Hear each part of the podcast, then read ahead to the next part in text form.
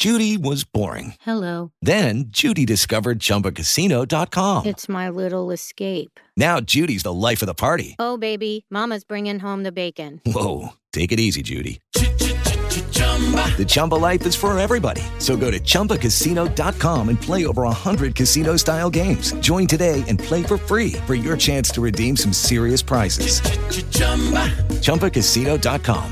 No purchase necessary. Void where prohibited by law. eighteen plus terms and conditions apply. See website for details. Hey, everybody. If you like the Nothing But Nylon podcast and would like to receive more, hopefully smart basketball content, I've started a weekly newsletter that you can get for five dollars a month. If you're interested, you can go to my Twitter page at N B A Couchside and click on the link to my Patreon page in my bio. Also, there's a sample of the newsletter on my website, N B A Couchside dot com, about Milwaukee's Giannis Antetokounmpo. Thanks and enjoy the show.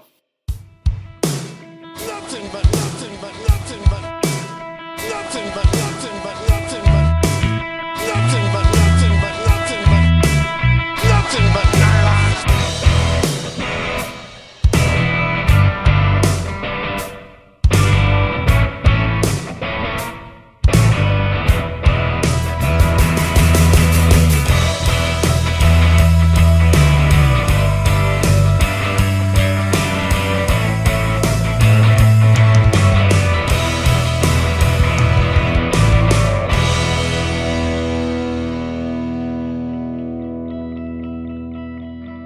Welcome to Nothing But Nylon, the Nylon Calculus podcast. This is episode eleven with our guest, Krishna Narsu. Welcome, Krishna. Hi. Uh, so today with Krishna, we're going to be talking about a couple of different things. We'll be talking about uh, his article on the impact of changing teams. We'll be talking about uh, the impact of length on uh, shot defense and just defending shots in general. Uh, and finally, kind of talking a little bit about uh, the superstar uh, supernovas that have been going on throughout the league in terms of stats, and uh, obviously James Harden and Russell Westbrook's uh, absurd stat lines are indicative of that, but uh, it's a part of a, a larger trend that uh, Krishna wrote a little bit about, and probably talk a little bit about the M V P race there. Um, Krishna, thank you for, for coming on. Great to be on.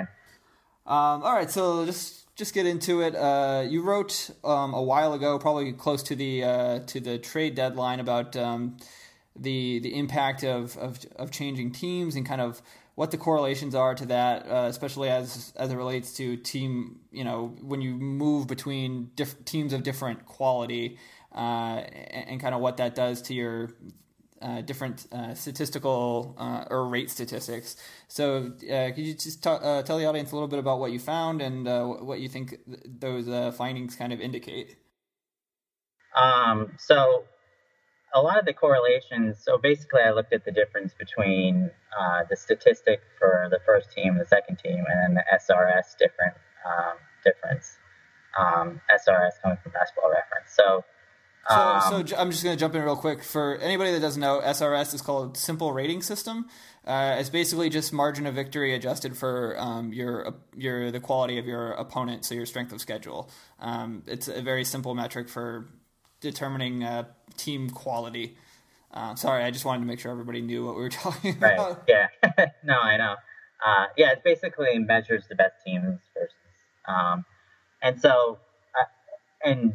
What I found is that the uh, the correlations that were the uh, largest, or um, I guess depending, largest and negative, uh, were both assist percentage and usage percentage, and uh, and that makes sense because if you go to a better team, you're going to see your usage drop, and if you go to a better team, you're probably going to have less opportunities to accumulate assists. So they're kind of interrelated there, um, and.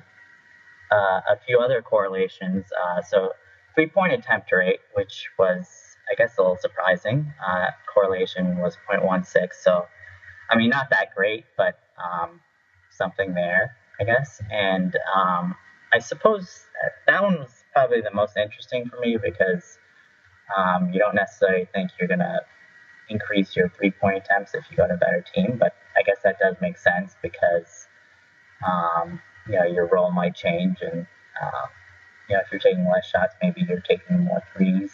Um, uh, Yeah, I was going to say, I think uh, the the interesting thing about the, the three-point rate is, like, you, it wasn't necessarily even, like, adjusted, you know, this these correlations were not adjusted for position or anything yep. like that. So you're seeing, uh, so that maybe explains a little bit of why the correlation was weaker between three-point rate uh, at the, the positive side versus assist percentage and usage percentage, because those things are kind of a little bit more universal to all player types, whereas three-point rate is more of a perimeter player thing.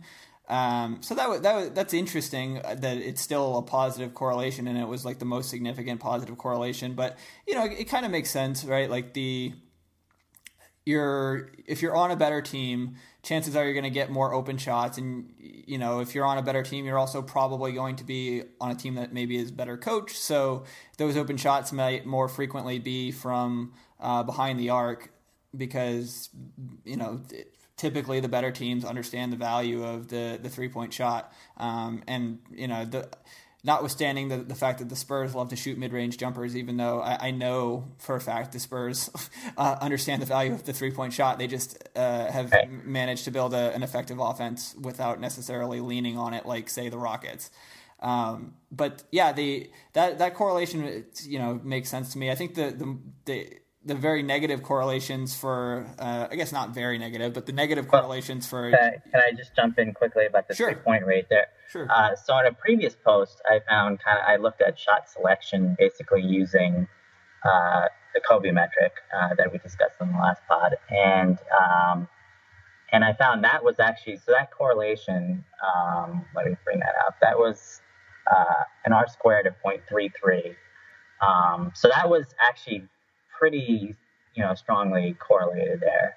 Yeah, um, that is a that is a lot for. Yeah, for and so I was going to say that probably explains, for example, that probably explains pretty much the correlation uh, of true shooting. The zero point one five correlation for true shooting percentage is probably mainly coming from the shot selection improvement. Um, I don't know that. Uh, so actually, the next step, I guess, would be to kind of look at effective field goal percentage, just. Um, taking out, although the free throw rate correlation is pretty much nothing. Yeah, um, yeah. So you can you can kind of kind of sense that the because the free throw rate is not the driver uh, in terms of the correlations, that it, it probably is the shot selection, because basically when right. you take when you take away uh, free throw rate from effective field goal, I mean from true shooting percentage, you end up with effective field goal percentage. Yeah. Right. Um, yeah, that make that makes total sense. I, I think that the the fact that the, the the assist and usage percentage correlations are so much stronger than the, the positive correlations is definitely interesting, and I think just like this this broader uh, idea of of trying to figure out which uh, skill types or or um, which things really translate and how they translate depending on the kind of team that you're going to is is really one of the more interesting things, and I think it's something that we don't necessarily, um, as a sort of analytics uh, writing public, necessarily dive into as, as much as, as maybe um, needs be, because basketball is much more dynamic than, say, baseball. Um, and so those contextual uh, issues or um, th- those sorts of things are much more important to understand, and I, I do think that it's it's um, useful or, or uh, nice that the things that you would expect to kind of uh, correlate are the things that you actually see. Like, it's very intuitive that right. you would get better Good. shots on a better team, uh, that you would see your usage percentage go down because you're, uh, you know, a lot of the times guys that uh, that. have that are on, you know, worse teams, they get forced into roles that are uh, maybe bigger than, than what they would, they're ideally suited to. They're not optimized. And so you go to a better team, you have a better chance of being optimized in terms of, you know, your ideal sort of usage. So you would see it drop. Uh, and same thing for assist percentage. You have fewer opportunities with the, the ball in your hands. Um, but that's not necessarily a bad thing from a team perspective, because you're, you're you know, Um, seeing the the benefits of, you know, that more egalitarian offense and just the fact that there's more talent there. Uh, yeah. But um, yeah, so I, I know that the the uh, looking at guys as as they change teams is um, and sort of that contextual stuff has been a, something that you've been pretty interested in. And I know you, you've this you this was kind of a part of a larger series that goes back, um, you know, even over a year ago. You've you've been writing uh, stuff about, about this kind of subject. You mentioned the the change in shot selection uh, as measured by Kobe. Um, and at, at uh, the time, it was known as A X P P S. Yeah, so that was before it was renamed. If you can't find that, it, that, that that was before before you came up with a very catchy uh, the catchy name. Yeah, uh, that was not actually my idea. I think that was uh, positive residuals. Or well, uh, positive residual remember, is, but... is good at the uh, good at the branding. So so uh, that, that, that would not surprise me. He's also a big Lakers fan, so another uh, total not surprise. um, but. Uh, Yeah, the, the Kobe metric is is very uh, very interesting and, and useful, and um, I think that you know measures of shot quality are are I think that's really those kinds of things are things that we're we're starting to understand better and better all the time in terms of how to to appreciate those sorts of things, and understanding that shot distribution is you know probably more important over the long haul in terms of predictiveness. Um, and understanding, you know, what's actually going on uh, than, say, you know, the actual result. Um, that's the whole process versus results thing. And over the long haul, the pro- if you have good process, the results will come. But, you know, you don't want to get fooled by randomness or fooled by noise.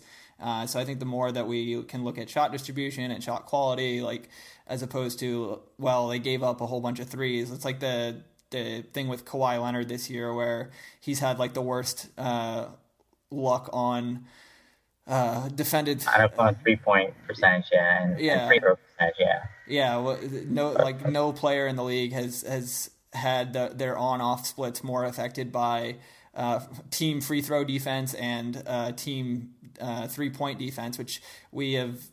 One of the things that Nylon has banged on for a while is that those things are both uh, mostly noise, and with free throw percentage, it's pretty much entirely noise. Uh, because there's no, you're not actually playing any defense when the guys. Right. Yeah. No. I mean that. That's yeah. It's got nothing to do with what you're doing doing on defense. Right. Um, all right. So so moving along, we'll we'll go to. Uh, so you wrote also about the the impact of. Uh, it's a good transition actually there from. Yeah. Yeah. So. About. Yeah. So we we've been talking. We we just kind of started talking about the you know. the noise, uh, the noisiness around um, defending, uh, or, or especially from a team perspective of uh, defensive th- uh, three-point percentage, and um, sort of uh, why shot distribution matters more than than you know the noisy uh, sh- actual shooting results. And so you ha- have written a lot about uh, defended field goal percentage, and uh, most recently about the impact of length on Uh, opponent field goal percentage. Um, so, what was what was your most recent finding there for uh, that impact of length? Well, I, I found so I kind of filtered by just looking at contested shots, and um, I did find there was kind of uh, an impact there with regards to like to length. Basically, it is better to have uh, longer defenders, you know, guarding the shot. Um, but I think. What's interesting, so first of all, regarding the whole defended field goal percentage metric, I'm going to have to come back to that. It's just not a good metric. And so it's because, as I pointed out in the article on length, um, there are a lot of shots that are going to be wide open where a defender is marked as being the closest defender. And if you're like ten feet away and you know, A, you might not even be the person who's supposed to be defending that player. Um, and yet, if you're the closest defender uh, and you're ten feet away, you know, it, you're not defending the shot. It's kind of got nothing to do with you. It's just an open shot. And it's kind of more a result of the whole team defense than not necessarily you. Um, I mean, maybe it is your fault, but maybe you're the defender. But, um, I mean, basically what I'm saying is, like, you, shots where like someone's like ten feet away, those should not be counted because you're not defending the actual shot. And that defended field goal percentage metric includes shots like that. And um, I mean, I might be using an extreme example there, saying like ten feet away, but uh, you know, that's that's basically Yeah, it's the the when you looked at it, it, it looked like they're for contested shots uh, for the the shots defended metric. It it looks like the N B A, the version that the N B A is is using there is basically uh, they're counting they're they're listing basically any shot where the player was within ten feet of the shooter. Uh, as, well, it doesn't, it doesn't even have to be ten feet; it could be like twenty feet. Or yeah, whatever. It, it essentially looks like any, it's all three-point attempts. Yeah, any any shot that the that the other that the, that that player is on the court for, they're they're including it. It seems like, uh, which is which is not um, not what you want. So, uh, filtering down by by shots that are actually closely contested was uh, definitely smart. And even just like uh, even if the contested shot data um, that they're that they're uh, that they provide, or the uh, essentially, def- I, I need to not mix up the terminology. So the, the data that they provide that's for defended field goal percentage um, seems like it kind of includes everything. Which, you know, even when the guy's really far away, which doesn't actually make any sense because that's right. not, it's not defended.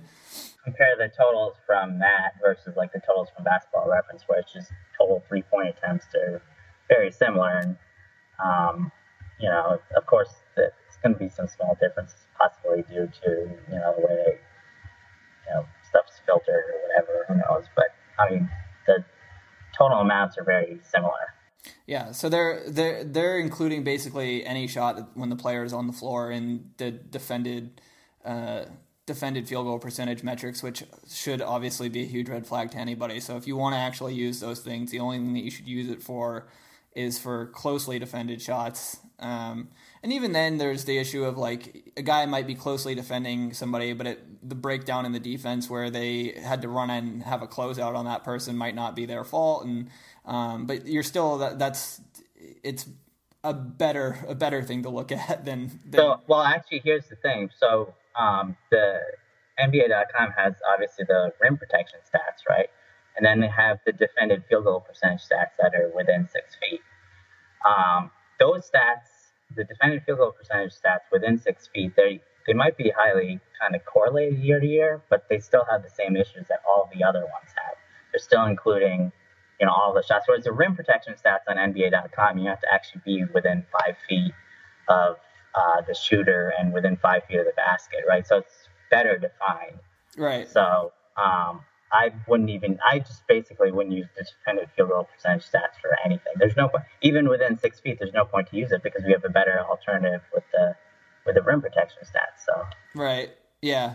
I think um, what you found with with the the impact of length, you, you looked just at the at the shots that are sort of filtered for uh, the shots where the, the defense is within uh, within four feet. Four, yeah. four feet. So it's essentially somebody's wingspan length.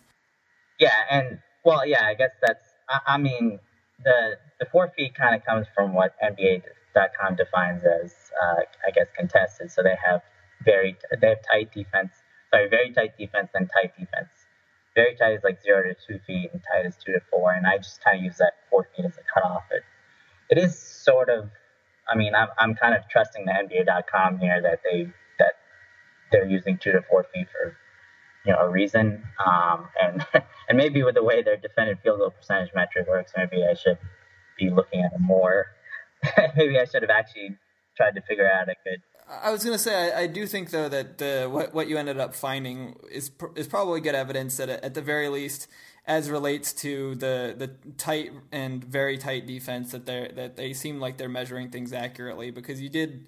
You did find uh, some pretty strong uh, results as far as – so I'm, I'm looking at the article now. You have for sh- uh, different shot types. So if a shot is, you know, at the basket, every one-inch increase in wingspan uh, decreases the effectiveness of the shot or, or by seventy uh, zero point seven five percentage points. And uh, then on three-pointers that are also tight or very tight, you're you're seeing a, a – every inch of wingspan makes a shot difficulty zero point five five percent uh, harder, essentially, or suppresses that uh, percentage down. So, I mean, that's that's pretty significant, and so I, I would assume that, that they're at least measuring that accurately most of the time.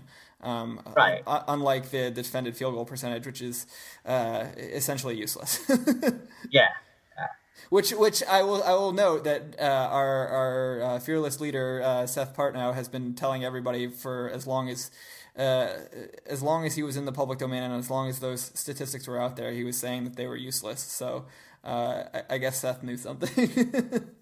yeah, he, he's been saying that for a long time. So um, and. Anyway, so getting kind of back to the the three, the kind of if, if you if every one inch uh, of length kind of inc- uh, decreases shot difficulty for threes at zero point five five percent. I I thought that was kind of interesting because um, obviously, so I'm talking about one for you know each individual shot here, um, and then if we're look, but then obviously as we know, if you're looking at like over a large sample of Uh, threes, uh, three-point percentage is kind of random, right? Uh, I think Andrew had found, uh, he had looked at the, now I'm not sure if Andrew looked at the defended field goal percentage uh, metric or if he looked at um, contested shots uh, and, you know, with regards to very tight or tight uh, defense. I think this was a couple of years ago. Um, let me see, what, I'm trying to think it's like contesting three-point shots or something. Nylon Calculus dot com. Yeah. Uh, so it's lucky misses contesting three-point shots. I'm not sure if you use uh, whether you use the defended field goal percentage or the you know the very tight or tight one here, but you found there's kind of no correlation for teams, I believe. Yeah. Um.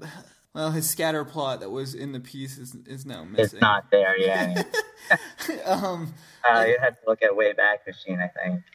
Yeah, I think I think he used the, the very tight and and uh, tight defense um, con- uh, as his measures of, of being contested in that. And yeah, there there wasn't like year to year correlation. So I, I think that that uh, yeah, what I think ends up happening there is that on individual shots, it's weird, right? Like I, I think that uh, it's just that three point percentage in general is so noisy over even over like a relatively um, large sample size that within a season or whatever, you're going to see um, even shots that are contested, like in the aggregate, yes, the close defense is better, but like it gets probably swallowed up a little bit by the noise of just three point shooting in general um, because it's just, unless you're, well, even like, I don't know, even guys at the at the top end, like sometimes they'll miss shots that are uncontested and sometimes they'll make shots that are heavily contested. And I think like those things kind of end up coming out in the wash. And the the thing that we've kind of said all along is that if if your your your best defense against three pointers is to just not allow them in the first place. Right. Uh, well, so I, I found the way back link and it looks like he might actually be referring to the defended field goal percentage one. Oh well, that Which, then, then that would be that. Then maybe that means that uh, we need to, to have an updated version of that piece that actually just looks at the looks at the yeah the tight um, versus not tight. We'll, we'll have to ask him that. Oh, maybe not. Uh, I, well, we'll we'll have to ask him that. Um, yeah. Uh, yeah. So, anyways, yeah. So I think that, like as you were saying, looking at over like a larger sample, it's it's definitely kind of random. But I think the idea that like, um, this is, and this is kind of one of the things I was kind of struggling with, like when I was writing the defended field goal percentage piece. Like, I don't want to sit there and say that like, uh, defending a three is totally like if Isaiah Thomas is contesting you versus like Kawhi Leonard, like those are two completely different players, right? Like one of them's like, one of them's five foot nine. You're you feel yeah. completely comfortable, you know, and, and you ha- you kind of have to believe that there's got to be some sort of difference there, right? Like, intuitively, just you sit there and think, like, okay, that it's Isaiah Thomas contesting a three-point shot, you know, is, isn't Kawhi contesting it more likely to kind of affect you as a shooter than Isaiah Thomas? But yeah, I I think I think that's a good rule of thumb in general for people, anybody that's doing kind of uh, – analytics work or, or interested in that kind of thing is like if the, if your results are are completely counterintuitive, um, that you know, it, and, and these kind of are counterintuitive to what I mean. The whole piece, and actually, and this was kind of something I was struggling with when I was writing that piece on, on length, is like that my kind of findings are kind of, they are kind of counterintuitive to, or they kind of contradicted kind of a bit what we had found earlier, right? Um, yeah. So that, that I, I, I would say that that, uh, that probably means that um, there that we need to do. So I think your results are more intuitive, right? That length matters, and that yeah, yeah. that that you know the quality of like tight defense matters um, on shots, and so I think that like that means that there's there's room there for further study, and like maybe maybe we've made yeah. maybe we've swung the pendulum. I, I think there's room for a lot of like further study. I don't think we've necessarily settled like anything yet. I, I think definitely what we do know is that like over a large sample, three point percentage is random. I think that like we kind of know that, right?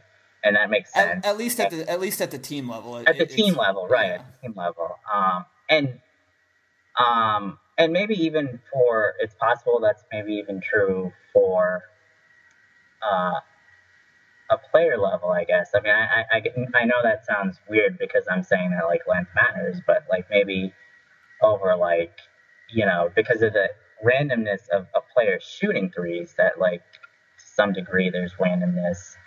Well, I, uh, I, I was just gonna, I was just gonna say, I think part of it, right, is that like, um, we know that shooting is a skill, and we know that over a long sample, like large samples, some guys are way better at it than others. Like that is uh, a statement so obvious that it, you know it al- right. almost feels dumb to say it. But uh, the the flip side of that is that you're when you're on defense, you're defending different players all the time. And so you're seeing a lot more variation in terms of the quality of shooters. And so that, I think, tends to uh, converge towards um, average, you know, and like th- right. th- there's not and really... Maybe long- that's why the, the like individual might have like over long, larger sample size, an individual might have a, you know, they might see that, you know, field goal percentage that they're defending like change year to year. And to just to make sure, like, I'm I'm not talking about the defended field goal percentage metric here, where I'm talking just about, you know, like a player defending a three, right? So that might,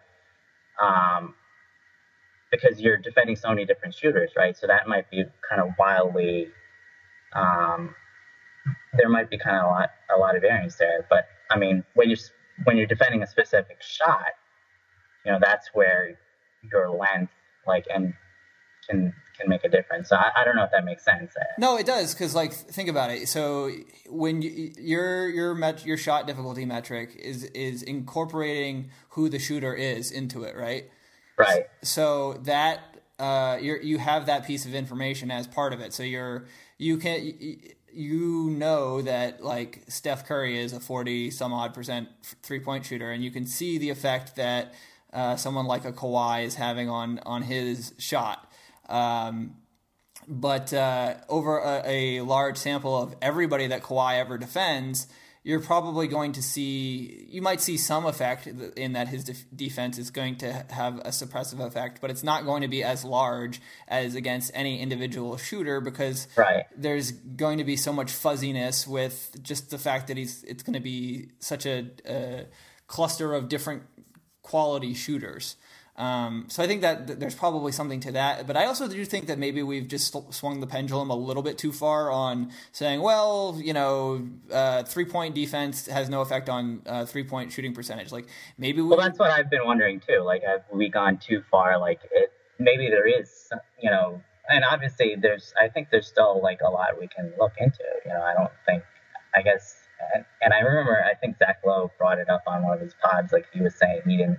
He wasn't completely there yet about like um, the best way to, you know, that, that defenders have no effect on three point percentage. So yeah, uh, I think it's something that there's still a lot of research, you know, left to be done, at least publicly. I mean, maybe.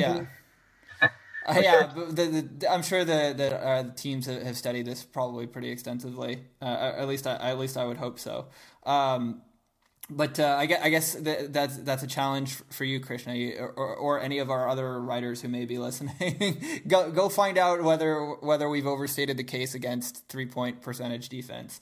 Um, all right, so Uh, I guess we'll just uh, go to the, the last thing I kind of wanted to talk to you about, which was um, you looked at uh, sort of some of the all-in-one metrics to see if uh, it certainly feels like some of the st- stats that uh, guys are putting up, you know, fifty-point triple-doubles from Harden and, and Westbrook and things of that nature. It, it feels like N B A superstars are doing more than ever uh, for their teams, and uh, you, you kind of dove in and, and took a look at that from uh, pretty uh, a lot of the all-in-one metrics, and uh, what did you find? Are, are, is that the case? Are, are guys doing more than, than we've ever seen before?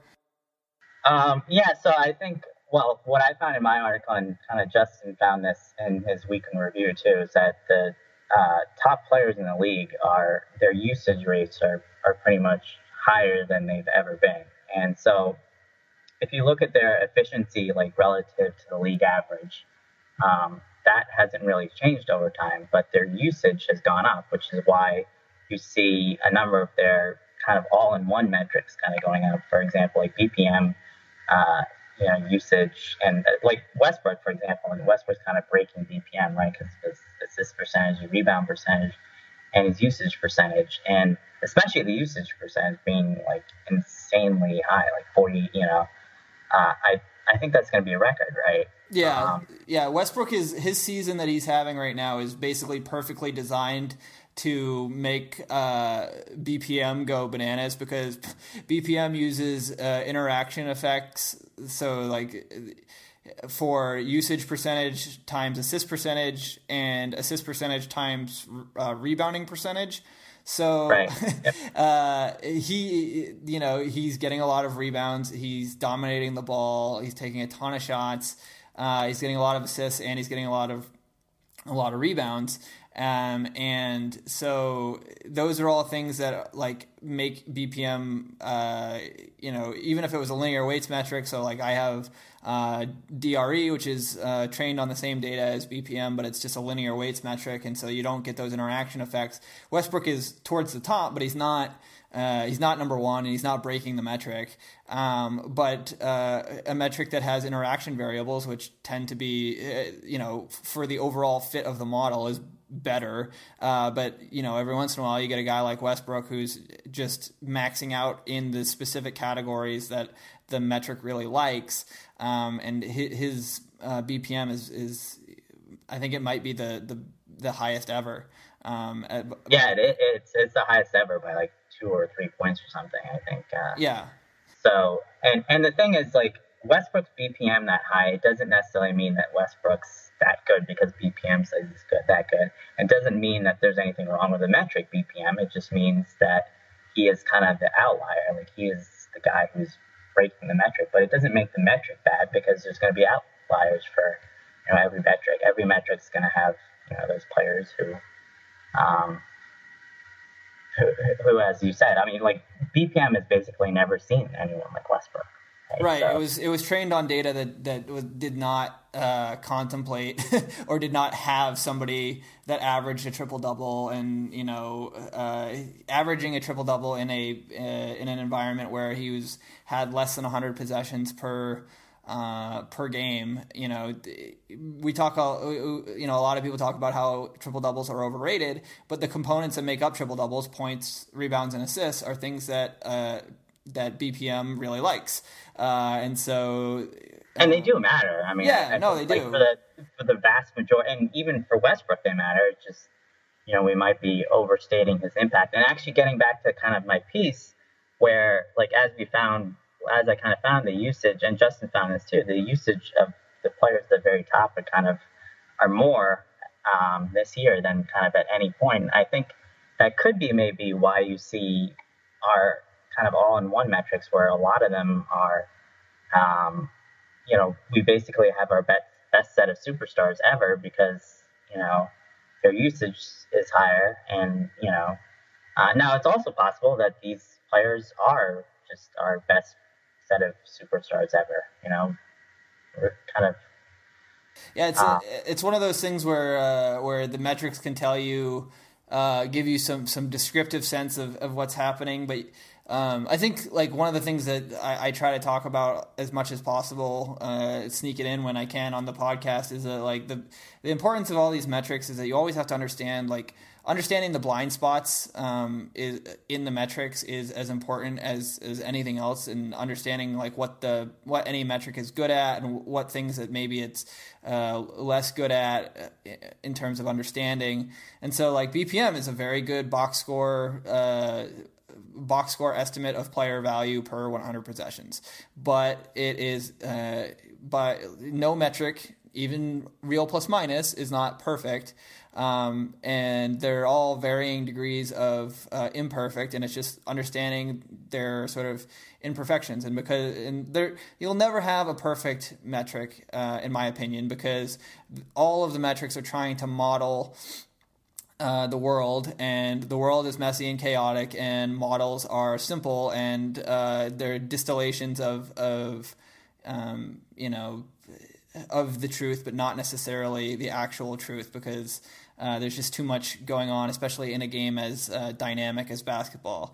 So you, if you understand that, that B P M is not everything, then maybe you don't put as much weight on it, especially when you can understand that Westbrook is his season this year is specifically tuned to make uh, B P M kind of uh, fall apart and and be less useful for describing, you know, how impactful he is. You can say he is very impactful, and B P M is a good indicator that, you know, what, whatever you, you know, if you think that it's a an outlier season, and I, I think that that's a perfectly justified thing to believe. Um, but I, I think it's a it's a good indicator that he's very good and that he's one of the best players this year. Um, you also don't necessarily need B P M to tell you that he's one of the best players this year. And because of the specific uh, blind spots of the metric, or blind spots might not even be the best word for it, but just knowing how the metrics function is important. Um, and that's, you know, that's part of the reason why I,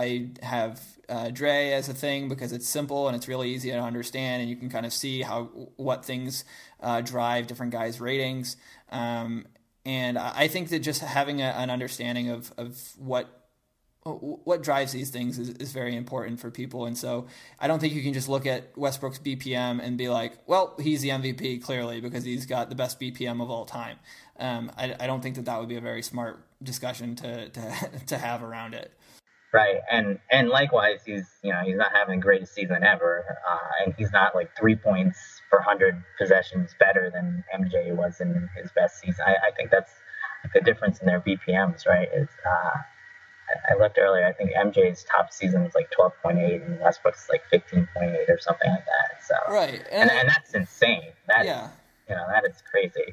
Well, the other thing you have to understand too about Westbrook is that, like, relative to other guys uh, that, uh, you know, other players and other uh, scenarios where the data was in seasons where the the data was trained on, uh, Westbrook is playing in a, on a team that is uniquely set up for him to dominate the ball and to, to basically do everything, especially on the offensive side of the ball, which is where most box score metrics are still uh, primarily attuned to. So, you know, they don't have really other shot creators, like Victor Oladipo notwithstanding. Uh, they don't really have other shot creators. They have a team full of guys that uh, go out there and play solid enough defense so that Westbrook can basically do everything else on offense, and he spoon feeds everybody. So he has all the usage, all the assists, and, you know, he, they on uh, when it comes to rebounding, his teammates let him take every easy rebound. And so, uh, you know, they box their guys out and he comes flying in, and then they get a fast break. And it's so, like, you have to understand all of those things if you're gonna if you're gonna talk smartly about the the metric side of it, and not just be like, "Well, B P M says," well, that's not enough. Uh, yeah, and actually, here's an interesting kind of stat. So I was looking at kind of the pass dashboard, and um, I was looking at field goals. Uh, so they have passes from, right, and then yep, uh, you can look at total passes, and then I was kind of uh, doing field goals attempts divided by passes, basically to look at how many attempts. So every time a player receives a ball, a pass from a player, how many time, you know, what percentage of time is that player shooting? Um, so, uh, and actually I, I found the kind of top, and so I kind of filtered by two hundred field goal attempts here. I don't, yeah. Um, and so the top guys were, Wall was at forty-three point four percent. Uh, Harden was at thirty-nine point seven percent, and Westbrook's thirty-nine point and then there's LeBron, and then uh, interestingly, uh, Ricky Rubio was. Um, so, sounds like a, a pretty uh, th- th- something where point guards dominate, and then LeBron's up there because he's LeBron. Right. Yep. It does. Yeah. And anyway, I mean, I, I just thought it's kind of interesting because so basically every time, you know, someone Westbrook's passing, for example, or even you know LeBron and Harden, um, these guys, oh, their teammates are shooting more. Um, you know, versus, you know, someone else who received a pass from someone else who might not shoot. And a lot of the times, obviously, that's probably because you're open. Yeah. Uh, so. Yeah, that, um, that one's a that one's a tough one as a as a descriptive metric to to disentangle. Are those guys shooting more when those guys pass to them because uh, they're like, oh man, I finally got the ball, and then they're just shooting just to shoot, or are they shooting because they're wide open? And like, just given the names that are on the top of that list, I would be inclined to think that. Generally, it's it's more, hey, I'm wide open. I'm going to shoot now because I'm I'm getting the ball and I'm I have a wide open shot. Yeah, um, I mean, I don't I don't really know the use. I, I'm just kind of looking at it today, but uh, yeah. I don't know the usefulness of it. But it, it seems kind of interesting. Yeah, no, um, it's, it's... especially with the names at the top there. Um, I, and I was just thinking, like Westbrook accumulates so many assists, and part of accumulating, and this is true with Harden and and LeBron, obviously.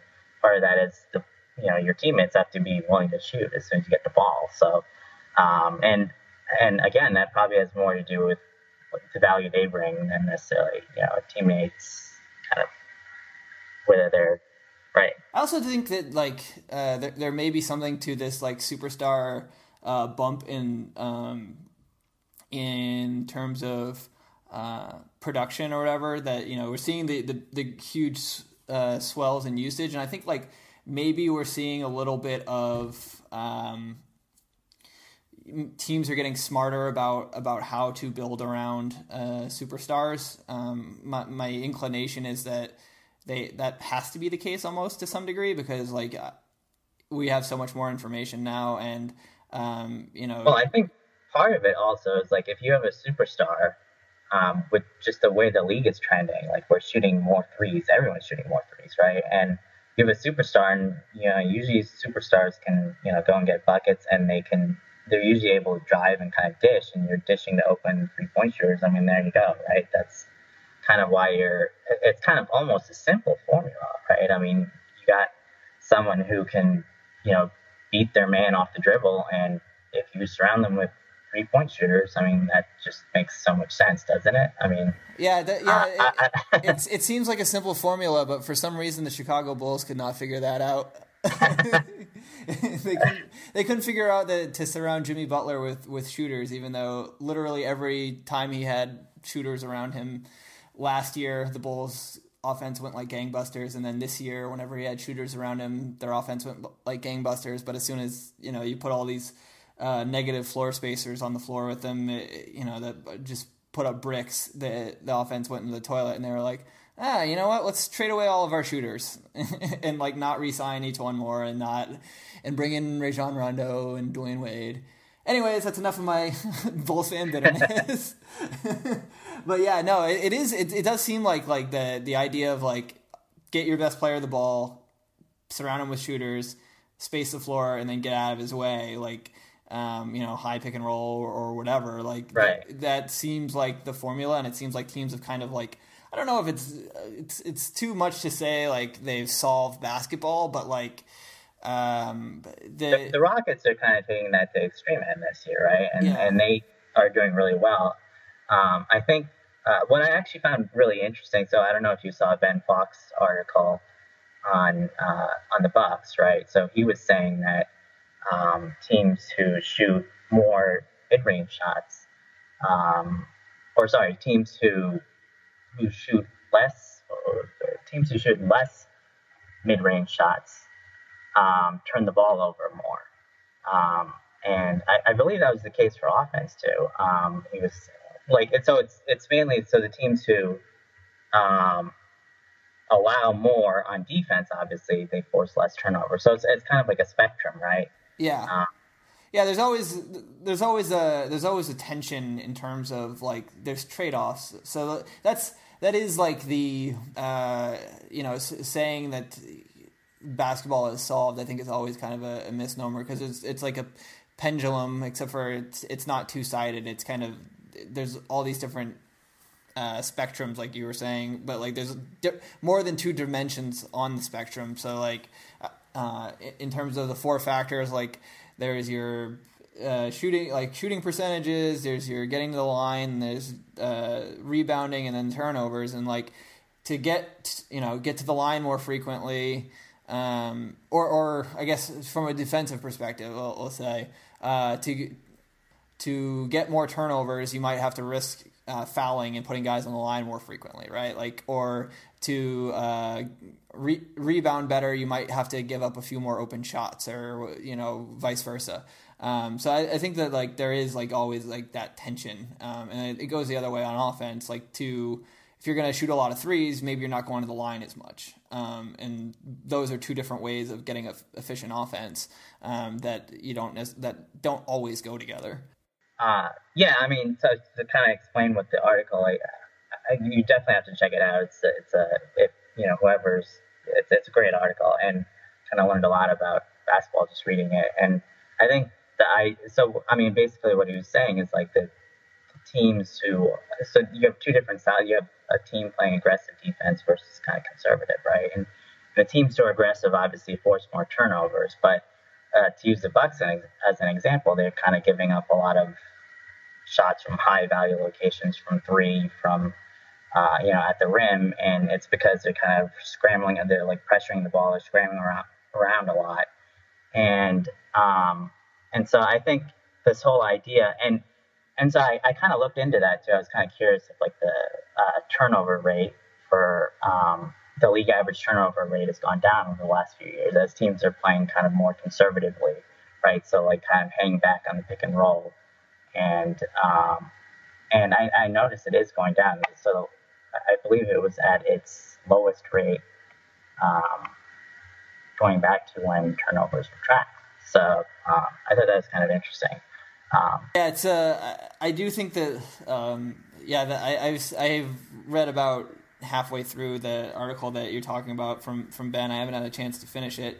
Um, I was reading it on my lunch break at work, and then I had to get back to work. But um, but it's uh, it's it is a good one, and I do think that just like the idea of trade-offs is is definitely something that teams have to think about, and it's just like figuring out where the sort of maximum uh, efficiency is in the sort of moment that you're in uh, league-wide, and then, you know, te- your opponents will eventually react to that, and then you have to look for the next edge. I think that's one thing that, like, the Spurs have always done really well um, is, like, adapting to whatever the environment they're in is, and, and trying to um, not necessarily always zig when other people are zagging, but, like, just understanding those trade-offs, I think they always do a really good job with, which is part of why they're they've been so good for so long. Um, also, having really good talent helps, but uh, but yeah, I think that, yeah, I I do think though that like the that idea of like um, scrambling around on defense, Milwaukee gives up uh like their their whole goal has been to be disruptive on defense, but they give up so many Um, high value shots, and uh, I know I, I have a couple of Bucks fans who are very vocal that T P, I T P Courier, yeah, oh, yeah. T P T P T P Courier and Shafty Bro are, are shout out to them. Uh, they they are very vocal, uh, and also ne- uh, No Tech Ben, who is Ben Thompson, who also hosts a, a tech podcast. Um, but he uh, he's another Bucks fan who is also very critical and uh, loudly vocal of. Uh, vocal critic of, of sort of their defensive scheme, and it makes sense. Like they're they're you know, we've been talking a lot about shot distribution um, in this podcast, and and why that's important. And they give up a very bad shot profile, and it's because they are uh, too helter skelter. Uh, they're running around too much on defense, and Um, you know, they could probably do with a little bit more of the conservatism that you're talking about that's sort of taken over league-wide. Um, because I think they could play conservatively, but with... Well, that, uh, that's the interesting question, though, because I think to play... And uh, I'm going to kind of touch back on my article at the beginning of the season where I looked at defending drives, but... And, and what I found there is that teams who allowed more drives um, tended to be better defensively. and all of those teams had really good rim protection.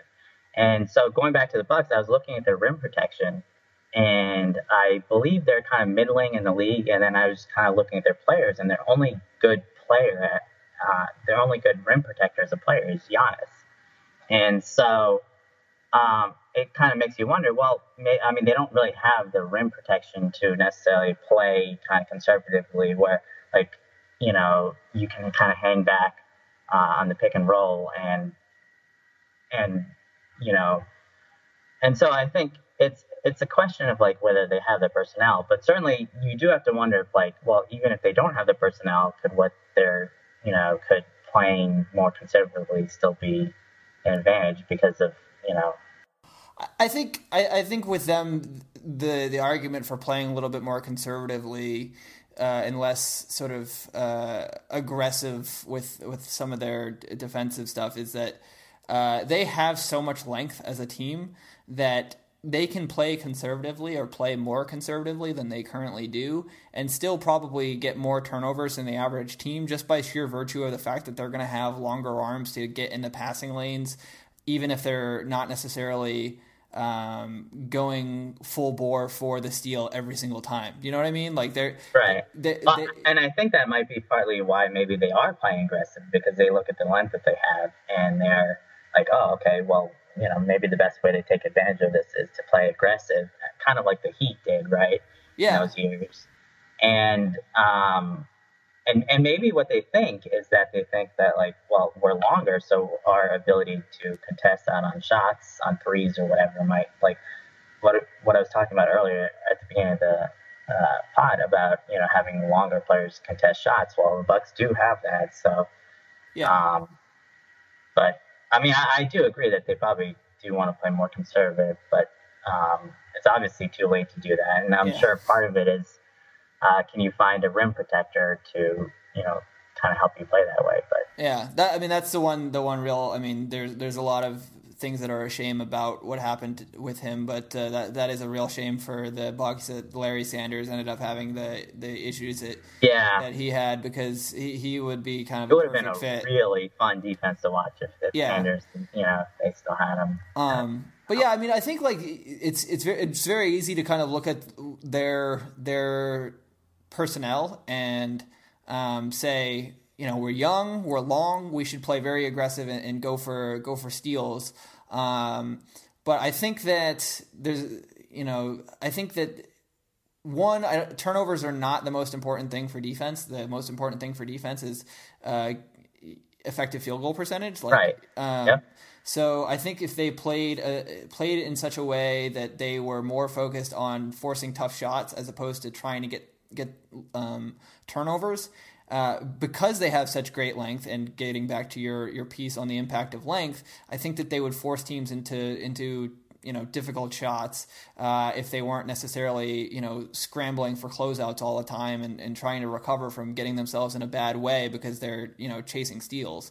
Um, And, and the other thing is, I mean, as I as I mentioned in that article, most threes are open, right? So if you're if these all if their opponents are taking threes, it's because they're comfortable shooting threes. They're not worried about the Bucks' length, right? So, you know, so that's kind of whereas you know, if as you're saying they're playing more conservatively, well, those threes attempts might not even happen. And so, and the other thing is about your length can like it's not just about deterring like on the shot itself, but it's also about kind of deterring the shot. You're, I'm sure length matters there too, and, and that would be something kind of interesting to quantify. If I mean, I, I don't know how you'd go about doing that, because um, you need like shots deterred or something like that. Or yeah. I mean, you might um, look at you might look at like uh, you know a very broad way to look at it would just be, and this would obviously miss a lot of nuance, but even just like looking at the correlation of like average wingspan by minutes played or whatever for a team, and then looking at how many three pointers per Uh, like what the three-point rate that they surrender is, you know. Um, that, would, that would be interesting. Um, although I wonder if the issues of um, not having full... So in my article, I didn't have wingspan data for everybody, but because I used shot logs for over two seasons and I had about three hundred thirty players, it was kind of enough to do some analysis. But I wonder if if, if, if you're doing that for like a full year, if you would need like the full league to kind of maybe not. Um, yeah, I mean, you might with with three hundred thirty players. That's, I guess, but that's over two years, right? So I don't right, know. Yeah. Um, there's there's a decent amount of turnover every year, and there's about four hundred fifty or so players in the league every year. Um, so yeah, you, you'd be missing a lot of a lot of people. But um, I don't know. Maybe if you just went with the starters or something like that. Uh, I don't know. You might be able to you might be able to get get at it uh, to some degree, or if you looked at it uh, even from like a lineup perspective um, and looked at well, three, yeah. Three so I think uh, from a lineup you could perspective. Look at it from an, like an adjusted plus minus perspective, right? So you have, um, and and this is something I've been kind of fooling around with. You have like your three point attempt um, as like the uh, independent uh, or sorry uh, dependent variable, um, and you know, and whether you it's shot at it, whether it's a three or not. And then some of the variables could be like, you know, the wingspan as well as the players in the court, right? So yeah. I don't know. I don't know if that would be, I think that would sort of get at the problem. Um, yeah, I think, I mean, there's... Or solve it. There's... Uh, so there, there's, there's, enough, there's enough out there, I think, that you that you could get, wow. like, you could get something that... Uh, There's enough out there that I think you could probably get something that at least points in a direction. And, um, I know, you know, we have our, our hypothesis, right? And it'd be interesting to see, uh, you know, I, I feel pretty confident that there's probably some relationship between the two, but seeing how strong of an effect it is would be, would be pretty interesting, especially if you could do it at the lineup level at, rather than sort of like the very, like, cause like there's going to be a lot of noise, and the correlation is obviously would probably be pretty weak if you're talking about like just looking at, you know, percentage of minutes played by, uh, you know, basically a weighted average of wingspan by minutes played versus three-point rate surrendered. Like, there's probably going to be too much uh, just noise in, in that. But if you had it at the lineup level, you, you might see a more significant correlation uh, between the impact of wings, like team-wide wingspan and, and three points surrendered or whatever. Um, but yeah, and, and the issue of not having, you know, wingspan data for the whole league might, you know, it might not be as much of an issue if you're looking at it from a lineup standpoint. Maybe, I don't know. Yeah. Um, but that would definitely be interesting to see. And uh, I would imagine that kind of a, it would, I would imagine if the effect would be kind of definitely be more than uh, what I found, for example, with looking at just its impact on, on shot difficulty, right? So, yeah. Uh, I was going to say, I think, yeah, I mean, like, it, it, it's one of those things where it makes me wonder if it's sort of like, if it has sort of like the almost that exponential effect that uh, almost, in, it's almost like the reverse of spacing on offense, right? Like, so how do you close the gap on spacing? Well, with length. Um, like right. the, the inverse of, of spacing uh, is literally length, because you're, you're trying to get out to those uh, guys that are further and further away. Uh, the way to do that more quickly is to have guys that are longer and can get there faster. Um, so I, I think that that's a, that's, I, I think a very interesting sort of concept, and um, hopefully one that, uh, that you guys, uh, that you or maybe, uh, maybe somebody else will, will, will dive into, because Lord knows that I don't know that I have the technical skills to, to do that, but it's uh, definitely as a concept, something I'm very interested in.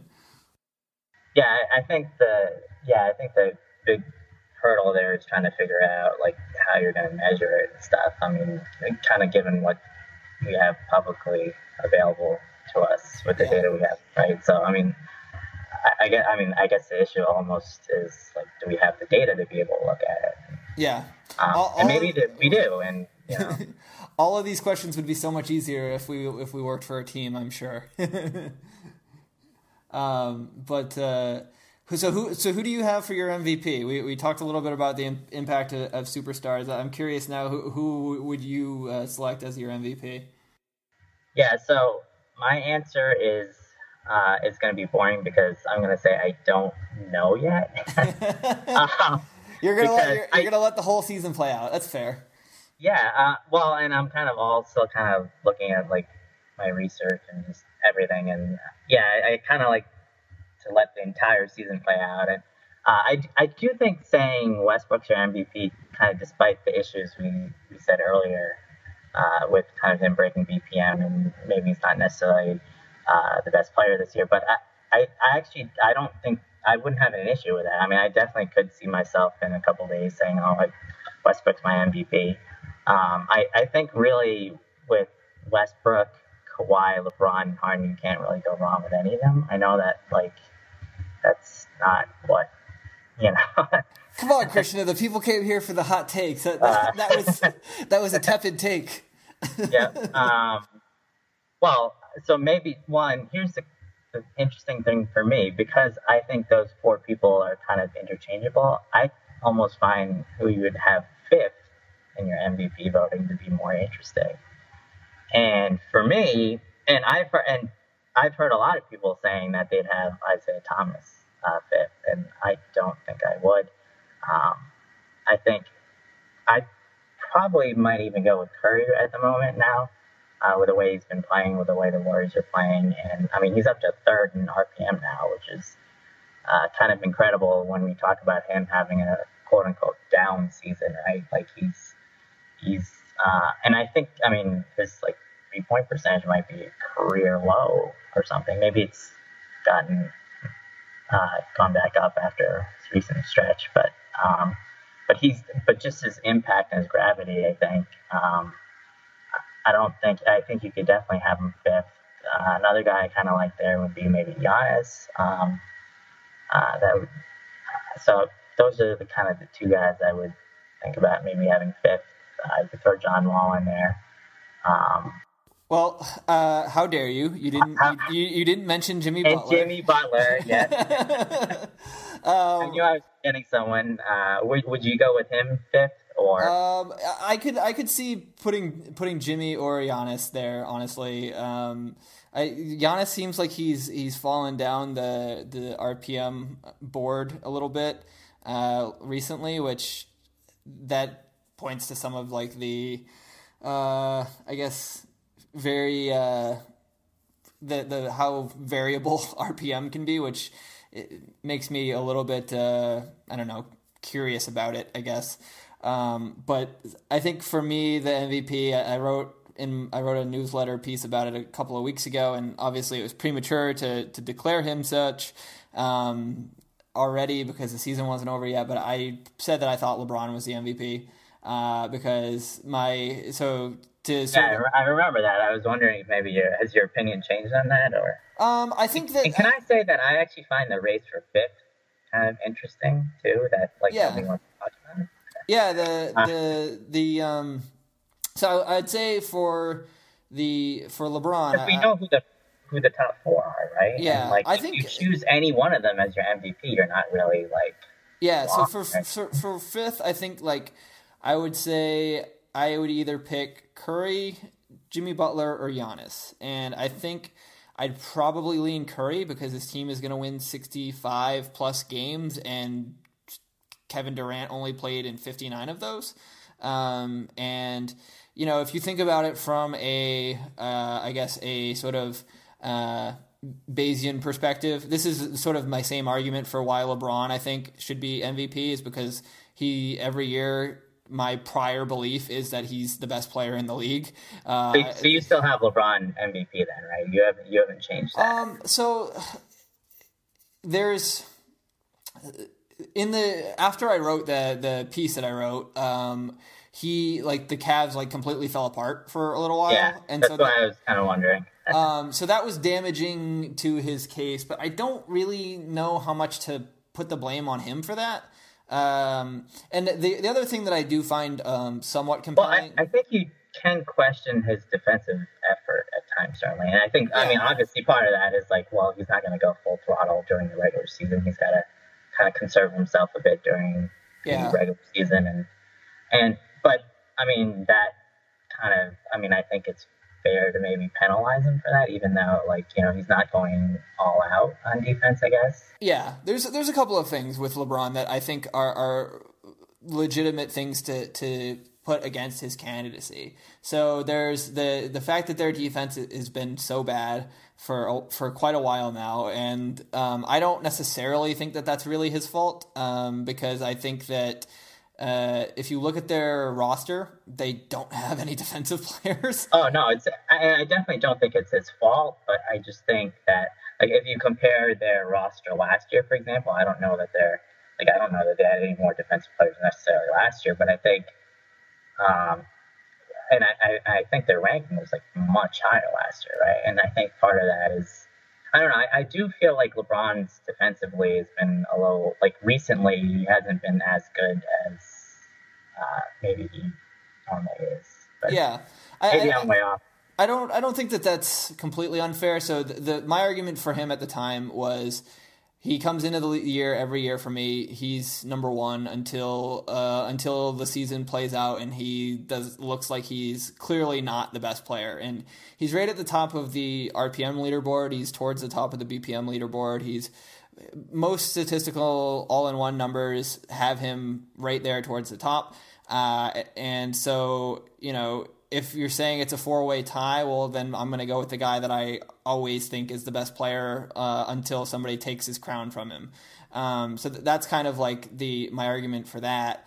Uh, the the the Cavs' run of like being awful for like a full month uh, definitely made me kind of hesitate on that um, to some degree. And I think the other like legitimate strike against LeBron is the fact that Westbrook and Harden have played every game.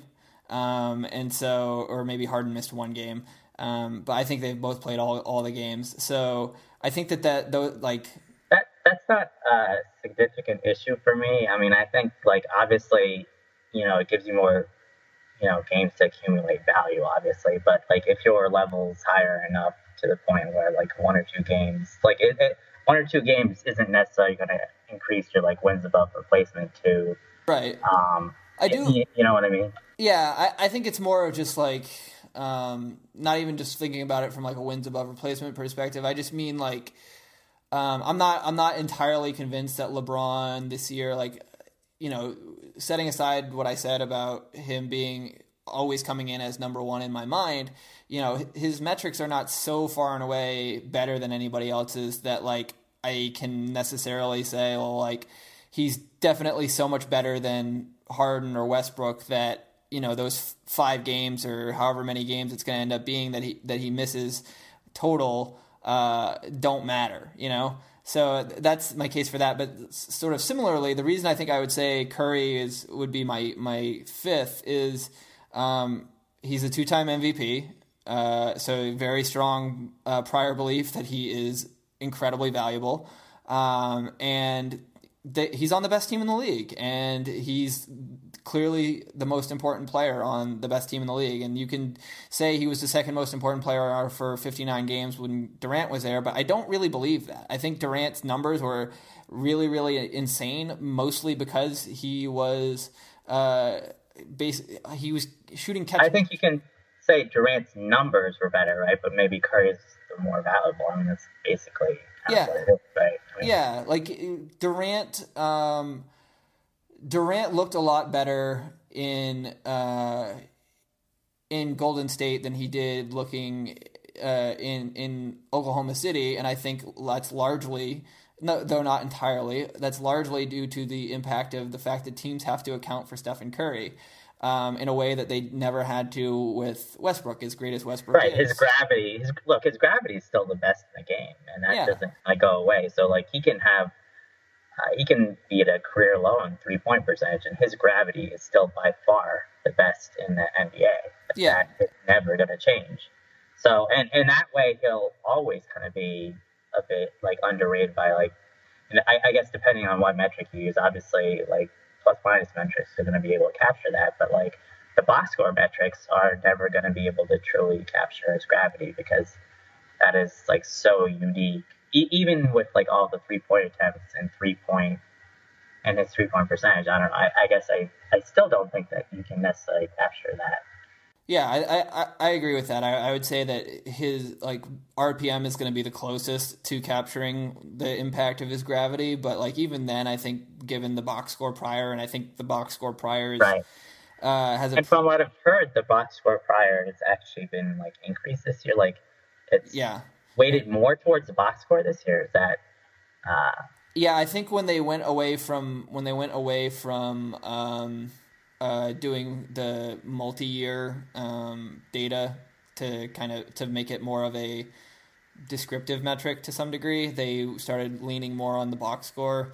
Um, it would be nice if they actually kind of maybe not completely opened up the black the black box, but like let people know when they make changes like that, because um, they, they kind of don't, and that is uh, something that annoys me about Real Plus Minus, because you don't really know exactly what's in it, and you don't know how, yeah. how they're tweaking it. Um, well, actually, getting kind of back to what you were saying there about like, um, so this is one interesting thing I have about M V P. So like you were talking earlier about like your prior belief. Now my question, like, so I guess it all depends on how you define the M V P, right? Do you define the M V P um, as kind of like just this year, or are you taking into account a prior belief? Like you're saying, you were talking about how you're taking into account prior belief that, you know, LeBron's the best player in the, in the N B A, right? But should that matter towards the M V P? I guess um, and, and so, so my response to that is that uh, one is that I can't watch every single game, so th- so there's that aspect of it. Um, I, I would like to be able to to watch uh, all the games. Um, that's not true. There's some games that I, I wouldn't I would never watch. Um, they're just you know I, I'm not watching um, the vast majority of the Suns games this year. I'm sorry, Suns fans, but I'm not.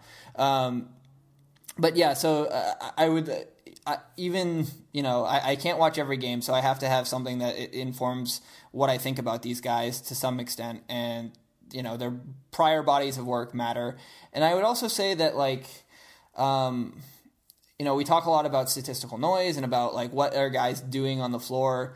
Um, well, obviously there's a lot of noise within one season. I mean, that's, right. There's no doubt about that. I mean, and so that that that gets to me um, – that, well, that just gets to me to, like, the point of, like, how how are you measuring a guy's impact? Are you measuring it strictly by result, or are you measuring it by what he did? Because, like, what he did – is going to be kind of like free of that noise, right? Like if you could actually actually accurately measure, uh, you know, all like, did LeBron make the right decision here? Did he do this? Did he do that right? If you could measure all of those things accurately, I think that that would conform more to, you know, multiple years of data, uh, because he's not going to all of a sudden, you know, forget how to do things the right way, um, and his results are not... Oh.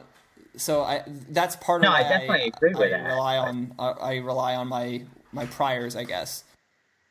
But that kind of gets to me, like, so so then maybe there should be, like, two awards, because I, I would be kind of in favor of having, like, okay, this guy, like, a descriptive award for only this season. And, like, this guy was the best player for only this season, like, or the most fat, or, you know, I, I suppose that's, actually that's not true, because uh, players going to have to have been valuable over kind of multiple seasons for you to truly know how valuable they are, right? Uh, I don't know if that makes sense, but...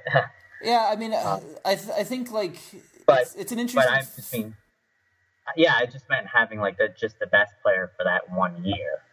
Um, like, you know, okay, like, so say, well, okay, so for this year, like, LeBron actually is, uh, well, he's second in R P M, uh, behind Chris Paul, who, by the way, Chris Paul... So I need to give him a, a shout out. He, I feel like he's getting really underrated.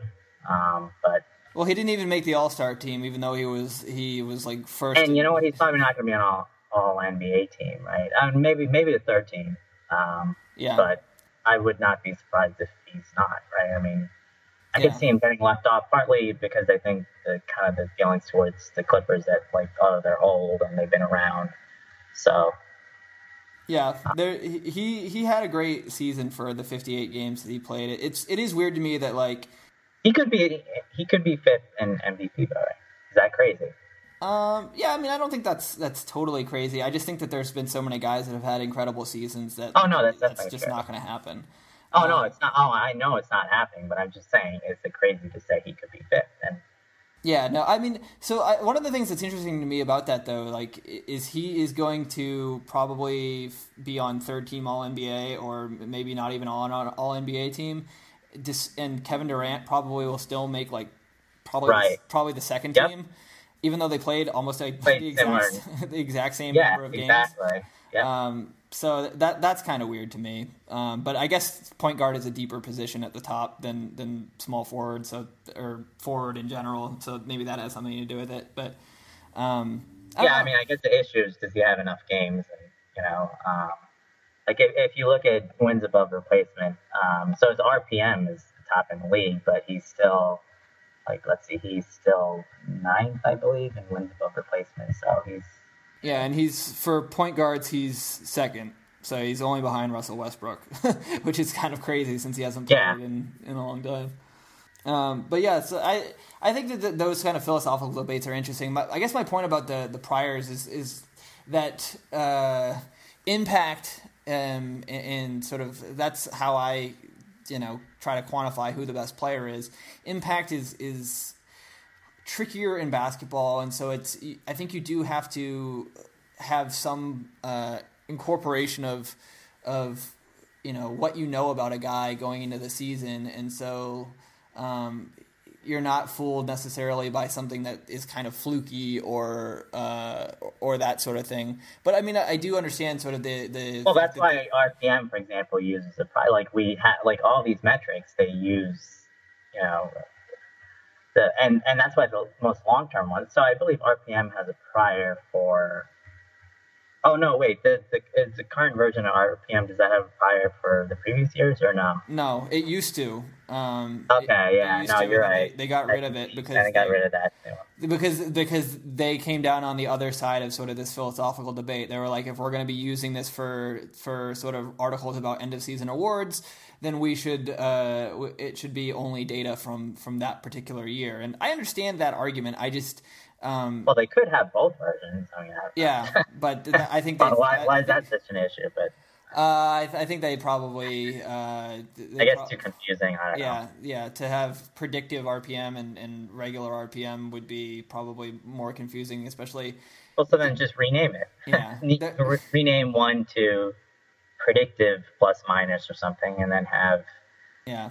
I don't know. Yeah. I think that I think that they that they uh, you know th- that they're trying to make that as much for a broader audience as possible, and so the right. more you get into into separating that out, uh, I think you just confuse people, which we've which we've maybe done just now on the podcast. But but, but I do think that's important though to yeah. be able to distinguish. Um, yeah, I think that to the extent that like they know that there are like. Uh, nerdy people like us that, that care about this stuff. I, I think that having an article by their analytics group that like kind of said, hey, by the way, we're going to lean hard, more heavily on the box score prior now would, would have been appreciated. Um, right. Cause like, well, here's, I mean, the thing is though, like you see many of their writers um, like using predictive or like they'll say, oh, we use predictive R P M to, you know, determine our project- projections for the, you know, the Rockets moving forward or whatever, right? So yeah. they, like, obviously cite it. So, like, yeah. why not just have it? Well, that that's another possible explanation is that uh, that they want to keep it proprietary so that when they're doing their sort of projection work, that they have something that's just theirs that other people can't just, you know, borrow and use. Um, that's true. Uh, so th- that's my, Although I, I guess. I think Jerry published those last year, right? Didn't Yeah, he, he probably did. he, he he publishes his work a lot, uh, so I don't know. But um, all right, well, I guess we're we're starting to run uh, pretty long, um, yeah. and I've it's certainly taken up enough of your evening. But um, yeah, good good discussion on the M V P, and I, I think that those kind of philosophical debates are things that people are going to have uh, out there. And actually, yeah, you know what? I'll, I'll give you an answer for. Um, who I had my M V P as, and then now I'm not. So I was going to go with Harden as my M V P, but I'm not there now anymore. Now I'm back to, like, I don't know who. Um, yeah, his uh, his defensive his defensive numbers have kind of fallen through the floor a little bit recently, so... Um, well, I think part of that is the, well, the defensive numbers, but I think part of the offense being the last few weeks is, is the wrist injury, right? So, yeah. Um, but... Yeah, uh, so I... It's it's gonna be it's gonna be a tight race. I thought for sure Harden had it locked up uh, earlier in the season, but now I kind of feel like Westbrook is gonna win. Um, I, I think realistically, it's probably down to those two between who votes on the media. Yeah. Um. So. Yeah, I maybe. think I think Kawhi is getting short shrift in the discussion. I think some people still like I mentioned LeBron still. Um, uh, because he's LeBron, uh, and I, I just think that he's had a good enough season that he's the fact that he's LeBron James and that he put up such a great season that he's probably still the best player well, in the world.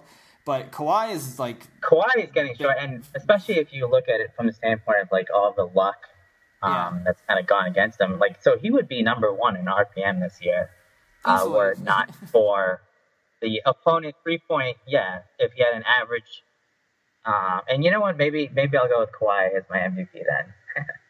So we'll be the two counterintuitive stats nerds that picked LeBron and, and Kawhi as our M V Ps, while, while everybody else is picking Westbrook and Harden. Yep. Cool. All right, man. Well, uh, I'm going to wrap this thing up. I know we've been talking for, for quite a while, so um, yeah. I uh, appreciate you coming on again, and uh, we'll have you on again. Uh, well, I will. I would say soon, but I am so infrequent with these things that uh, that uh, I'm not sure that it'll be soon. But hopefully, hopefully it will be. Yeah, sure. Um, all right. Have a good night, man. You too.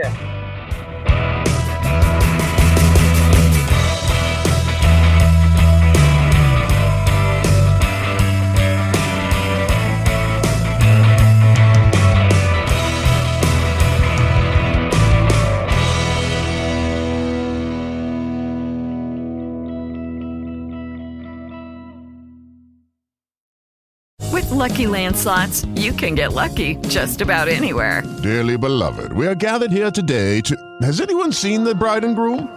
Sorry, sorry, we're here. We were getting lucky in the limo and we lost track of time. No, Lucky Land Casino, with cash prizes that add up quicker than a guest registry. In that case, I pronounce you lucky. Play for free at Lucky Land Slots dot com. Daily bonuses are waiting. No purchase necessary. Void where prohibited by law. eighteen plus. Terms and conditions apply. See website for details.